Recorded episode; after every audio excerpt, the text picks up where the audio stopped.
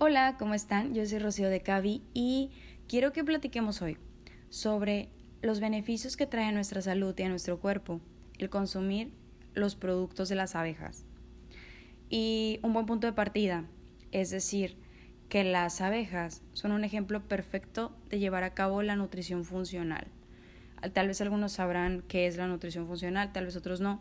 Para los que no lo saben, la nutrición funcional es llevar una dieta que te ayude a llevar a cabo tus funciones diarias. O sea, literal, como se escucha. Es decir, y suena muy lógico, pero es que luego no lo hacemos. Es decir, sabemos perfectamente que un atleta de alto rendimiento no come lo mismo o no debería comer lo mismo que una persona que lleva una vida de oficina y camina media hora diario. No necesita el mismo tipo de alimentación, incluso un atleta eh, que practica natación que un atleta que es futbolista, ¿no? O sea, ¿por qué? Porque es diferente eh, la cantidad de energía que necesita, es diferente eh, tal vez, no sé, la cantidad de proteína que necesita, o sea, los macronutrientes se, se, se consumen de una manera diferente para llevar a cabo las funciones que el cuerpo necesita, ¿no? Entonces, ¿a qué voy con esto? Imagínense que las abejas visitan 1200 flores diarias, ¿no? Para llevar a cabo sus, sus actividades cotidianas. Recordemos que las abejas también em, llevan a cabo el proceso de deshidratación con su propio cuerpo, es decir, agitan sus alas de, una manera súper rápida para poder deshidratar el, el, néctar que ya habíamos platicado en otro podcast. Y entonces imagínense la cantidad de energía que necesitan consumir esos animalitos para llevar a cabo todo esto, ¿no? Entonces, recordemos que las abejas se alimentan de néctar y se alimentan de polen. ¿Qué es el néctar? El néctar es básicamente un 80% agua y un 20% eh, seguramente fructosa y glucosa, ¿no? Entonces de ahí obtiene su fuente de energía. Y por otro lado está el polen. El polen tiene un 25% de su composición en proteína y el resto son una serie de minerales y una serie de vitaminas y enzimas que ayudan al funcionamiento del cuerpo, no solo de las abejas, incluso también de nosotros. Entonces, si nos ponemos a analizar eh, como todos los macros y los micronutrientes que consumen las abejas, entendemos el por qué, entendemos que es balanceado para llevar a cabo sus actividades.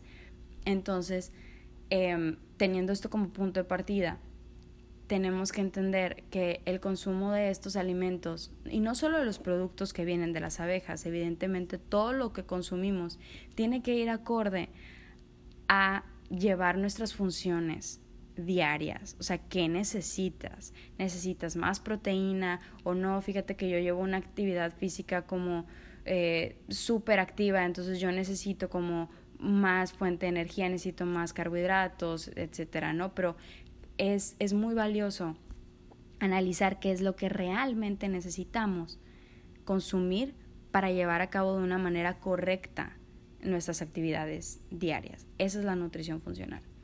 Entonces, ahora empezamos con, con la miel. La miel precisamente es un carbohidrato simple. Y aquí otra vez tal vez me voy a meter en temas de nutrición y me voy a poner como un poco, un poco técnica, pero existen eh, dos categorías de carbohidratos. Están los carbohidratos simples y los carbohidratos complejos.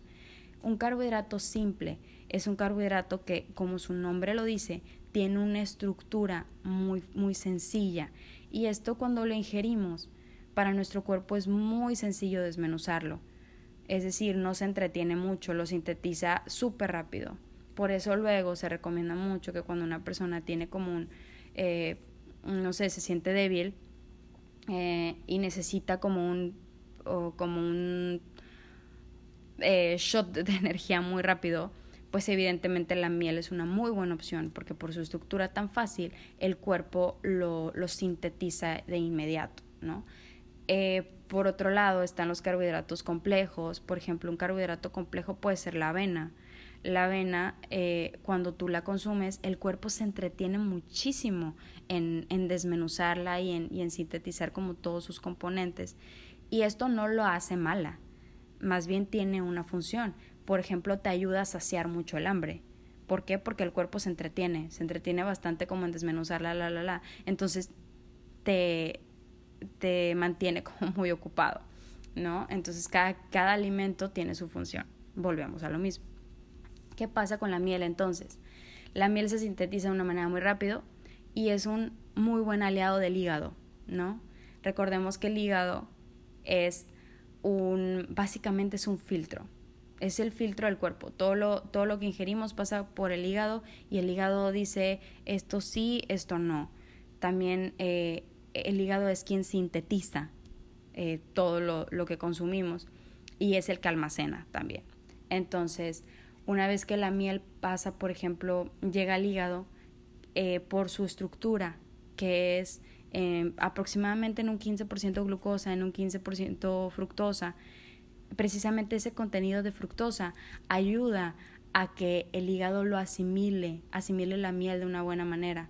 Porque si solo fuera la parte de glucosa, el hígado no lo, vaya, no lo ve beneficioso para el cuerpo. Entonces, esta fructosa ayuda que haya, haya un, un reseteo o una regulación en la sangre de manera importante. ¿Por qué? Porque ayuda a que sí haya una, una producción de insulina. Les, les, repito, por la fructosa. Si fuera pura glucosa, pues obviamente sí hay como... Eh, no, había, no habría una buena asimilación por parte del cuerpo, ¿no?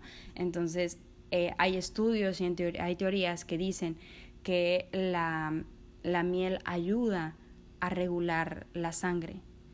Eh, no hay muchos estudios científicos y, mucho como en la práctica, vaya, no hay como mucha prueba de esto.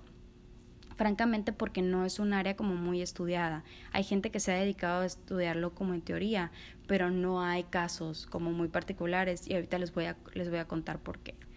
Eh, otra em, aportación eh, beneficiosa que tiene la miel al cuerpo es que ayuda a, a segregar melatonina, que la melatonina ayuda a que podamos tener un, un buen sueño, o sea, la, la, melatonina ayuda al descanso. ¿Y cómo es esto?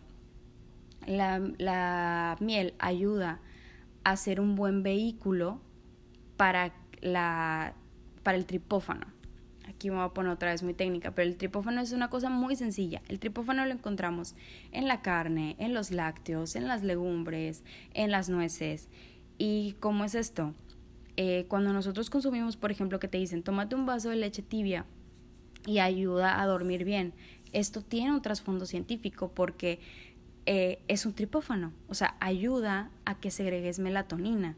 Entonces, si tú le agregas a que te tomas un vaso de leche y te tomas tal vez una cucharadita de miel, la miel ayuda a, que el tripófano llegue de una manera mucho más sencilla y que, y que lo asimile de una manera mucho más rápida el sistema nervioso. Entonces, eh, es ahí donde entonces nos damos cuenta que tal vez la miel no incide de una manera directa y por eso es muy difícil comprobar que sea un, un superalimento que ayuda al cuerpo en, funciones muy particulares, porque básicamente es un aliado o como que ayuda a que las condiciones del cuerpo sean óptimas para que nosotros asimilemos bien otros nutrientes. Entonces por eso es muy muy difícil comprobarlo, pero la teoría lo avala y lo, lo respalda de una manera eh, súper importante. Hay muchos estudios sobre esto. Otra otra parte eh, beneficiosa de la miel es que es antibacteriana y es antifúngica. Es decir, ayuda a matar a las bacterias y ayuda a matar hongos. ¿Por qué? Porque la miel absorbe humedad. Entonces sabemos que para que las bacterias y los hongos se puedan desarrollar, pues necesitan eh, humedad. Y necesitan también un, un pH óptimo para reproducirse. Y la miel tiene esa propiedad también, reduce el pH lo reduce hasta en un, en un 3 y un 4. Entonces, pues esto no ayuda a que, a que las bacterias y los hongos puedan sobrevivir. Y cayendo en este tema, caemos en, seguramente han escuchado que los niños menores a un año no pueden consumir miel. Y como que normalmente lo sabemos, pero no hay, pocos, o por lo menos yo nunca había podido encontrar una persona que me explicara y no era tan curiosa antes, no me puse a investigar. Pero a raíz de que empecé como, como a leer todo esto y así, eh, hace, fue como algunos 3, 4 años, me encontré con que precisamente por esta capacidad de la miel de bajar el pH y de, de absorber humedad, es que puede, no, puede ser dañino hasta cierto punto para los niños. Sabemos que cuando nosotros estamos en pleno desarrollo y crecimiento, pues el primer año de vida nos alimentamos de cosas muy básicas, ¿no? Básicamente de, de leche materna o fórmula, dependiendo del caso del niño.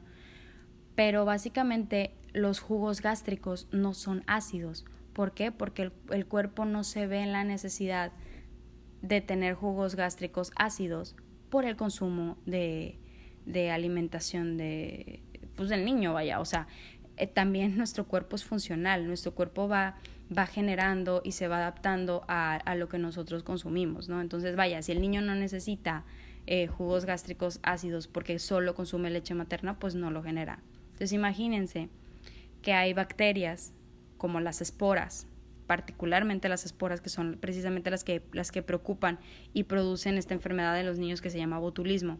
Estas esporas sí pueden sobrevivir en un, en un pH básico, en un pH muy bajo. Entonces, eh, si de por sí en los jugos gástricos de los niños tienen un pH bajo, si el niño consume miel, que la miel baja aún más el, el pH, pues obviamente pone en un, en un ambiente súper óptimo para las esporas para que se para que se reproduzcan, ¿no? Entonces, esta es la preocupación de los médicos con, con la miel y por eso se recomienda que no se consuma. Entonces, es básicamente esto. Les repito, genera botulismo. Esa es la enfermedad que, que puede generar en los niños. Eh, en el caso de la jalea real, por ejemplo, eh, no, ha, no, ha, entrado en, en, la categoría hasta donde tengo entendido de un superalimento, pero sí es, es sí entra en la categoría y sí está muy muy bien este como definido o muy bien eh, identificado por la ciencia como el alimento más concentrado que existe. Es impresionante cómo en una cantidad muy chiquita de jalea real tenemos una cantidad de proteínas, aminoácidos, vitaminas, enzimas y minerales impresionante. Y ayuda precisamente eh, que tenga toda esta composición, ayuda de una manera muy importante a la reestructuración celular. Está, eso sí está como muy comprobado, muy bien estudiado y ayuda al estimulamiento del crecimiento. Esto es indudable porque lo, lo hemos visto con, pues precisamente con las larvas, con las abejas. La abeja obrera y la abeja reina es exactamente la misma larva, simplemente por una alimentación diferente es que la, la abeja reina crece más, porque evidentemente si nosotros ponemos un obrero y ponemos una, una abeja reina, es visiblemente de una manera importante más grande. Entonces sí sabemos, está comprobado que incide en el, en el crecimiento y lo estimula de una manera de una manera importante y que mejora el sistema inmunológico. Y esto, esto es bastante lógico porque podemos ver eh, todo el contenido de vitaminas, enzimas y minerales que tiene, ¿no? Entonces, eh, es muy fácil para nosotros entender con base en la, la estructura que tienen estos productos que es beneficioso para nuestro cuerpo. Vaya, no incide de una manera directa en ninguna enfermedad, pero ayuda a que nuestros órganos y a que nuestro, nuestros sistemas que son indispensables funcionen de la manera correcta. Entonces, les repito, por eso no hay como un estudio eh, que respalde que la, que la miel o que la jalea real ayuden a, a curar alguna enfermedad como tal.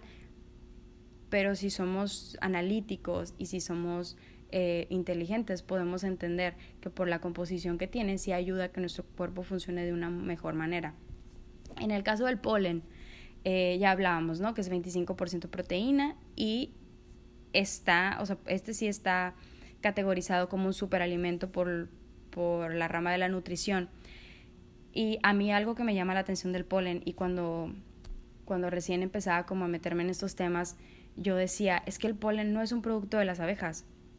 O sea, las abejas no hacen polen. Las abejas lo toman de las flores. Las flores son las que hacen el polen. Pero después entendí que el polen entra en categoría de producto de las abejas porque nosotros no lo consumimos directamente de las flores, lo consumimos directamente de las colmenas. Y esto es porque, pues bueno, desde mi punto de vista creo que es un poco de por fines prácticos, porque las abejas ya no los ponen bien facilito, de que ellas, eh, literal, cuando estén polvito, pues se lo llevan en el abdomen y se lo llevan en, en sus patitas a la colmena y ahí ellas lo hacen gránulos.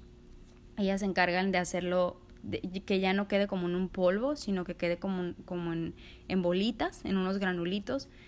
Y eh, por la temperatura en la que está la colmena, recordemos que está aproximadamente como unos 34-35 grados, y por sus procesos de deshidratación, creo que es, es por eso, a mí me dice la lógica que es, que es por eso que se, se pueden conservar como en esta forma y que es muy fácil de, de manipular para nosotros y básicamente a mí esto me dice que es como un poco de flojera. Es decir, pues si las abejas ya no los están haciendo gránulos, ya no los procesaron para que lo podamos consumir muy fácil, pues mejor se lo quito directamente a la colmena y no lo consumo directamente a las flores, ¿no? Digo, ah, tal vez me equivoqué, yo ni soy bióloga, ni soy nutrióloga, ni nada por el estilo, pero a mí la lógica me dice que va por ahí. Entonces, creo que con esto eh, podemos entender por qué es beneficioso que consumamos estos productos y, y por qué son un remedio natural, ¿no? Yo no quise, no quise que este podcast eh, em, hablara sobre dar tips, ¿no? O, o, remedios, que ya conocemos los típicos, que por ejemplo si tienes una herida y te pones miel, eh, te ayuda a cicatrizar y como es antiséptica, pues te ayuda a matar si tienes ahí alguna bacteria o algo, ayuda a que no se te infecte, etcétera, etcétera, etcétera yo no quise hablar de ese tipo de, de tips, por decirlo de alguna manera, o ese tipo de remedios caseros que hay, porque creo que veo mucho más valioso que nosotros entendamos el por qué. Sabemos cómo, ¿no? Sé que tengo una herida, me pongo, ok, ¿cómo me la curo? Me pongo miel, ¿no? Pero quisiera que entendiéramos por qué. O sea, ok, ¿por qué la miel me va a curar esto? ¿Por qué la, la jalea real me va a ayudar al crecimiento? ¿Por qué el polen es un buen alimento cuando, cuando entreno? O por ejemplo, si soy vegano y no consumo o soy vegetariano y no consumo carne y pollo y necesito una fuente de proteína importante, pues bueno, ¿por qué el polen es importante, no? Eh, veo mucho más valioso poner sobre la mesa para ustedes eh, por qué es eh, cuáles son las cualidades que tienen y cuáles son las propiedades que tienen para que nosotros desde la lógica podamos aplicarlo, ¿no? O sea, porque aparte hay quienes van a decir, ¿sabes qué? Eh, yo la miel no puedo consumirla por temas de, de insuficiencia a, la insulina o algún tipo de esto. Eh, o yo no puedo consumir el polen porque tengo alergia, ¿no? Entonces, vaya, partimos de la lógica. Es mucho más fácil cuando conocemos las propiedades y conocemos el contenido nutricional que aportan los alimentos y saber desde ahí si puedes llevarlo a cabo tú. Y caigo otra vez en el tema de lo funcional, ¿no? Creo que en, en este punto de nuestras vidas debemos adoptar mucho todos los, los métodos que son funcionales la nutrición funcional, el ejercicio funcional, porque no tiene, no tiene sentido y no tiene caso que nosotros llevemos una alimentación que no nos permite llevar a cabo nuestras actividades diarias. No tiene caso que llevemos a cabo ejercicio que si bien te va, te va a mantener como, como bien a la vista, tal vez, pero les ha pasado que hay gente que entrena de una manera impresionante y que tiene músculos gigantes y que llega a no poder, a no poder perdón, cubrir eh, necesidades básicas o funciones básicas como de literal que no se puede abrochar los, los cordones de los tenis o cosas así, que neta pierde flexibilidad porque se enfocó demasiado en el músculo. Entonces dice, a ver, amigo, o sea, no es funcional, o amiga también, porque pasan las mujeres también. O, o que de repente nos enfocamos mucho en tener índices de grasa muy bajos pues, oye, a ver, eres mujer, o sea, imagínate que estás bajando muchísimo de grasa y pues tus hormonas no las tienes como en, en un, este, en un ambiente óptimo, ¿no? Entonces, eh, más allá de, de, de consumir los, los productos de la miel, a mí me gustaría que también nos lleváramos de tarea y nos lleváramos como este ejercicio mental de decir, todo debe ser funcional, todo debe ser personalizado. Lo que le sirve a otro no es ley que me sirva a mí. Tenemos que aprender a analizar los porqués y, y, el contenido detrás de todo lo que consumimos para poder entender si nos es, nos es útil a nosotros o no. Entonces, espero que les haya sido eh, útil, espero que me hayan entendido, que no me haya, que no haya divagado mucho y que no me haya puesto tal vez muy técnica o o que no lo haya explicado de la manera correcta. Si esto es así, me pueden dejar sus dudas. De hecho, este podcast lo hice porque un amigo eh, me dijo como de, oye, pero es que cuéntame, o sea, por, o sea, qué beneficio tiene la salud, qué beneficio tiene el cuerpo, la, la, la. Y, fue por el que lo hice. Lo, o sea, lo consideré como interesante porque antes ya me habían hecho preguntas sobre esto y, entonces, a lo que voy es que sí tomo en cuenta sus opiniones, o sea, si escríbanme y díganme que no, o sea, a ver, yo tengo duda como con esto, o de que, a ver, no me quedó muy claro eh, lo que dijiste de los niños, de por qué, por qué no, es, por qué no es recomendable. Y eh, yo me pongo a estudiar, o sea, de artículos científicos, no es como que lo saco de la nada. Eh, si bien yo no tengo todas las respuestas como les he dicho antes, me pongo a investigar y lo puedo leer por ustedes y lo puedo desmenuzar y se los puedo explicar sin ningún problema. Entonces, espero que les haya gustado y que estén súper bien. Gracias.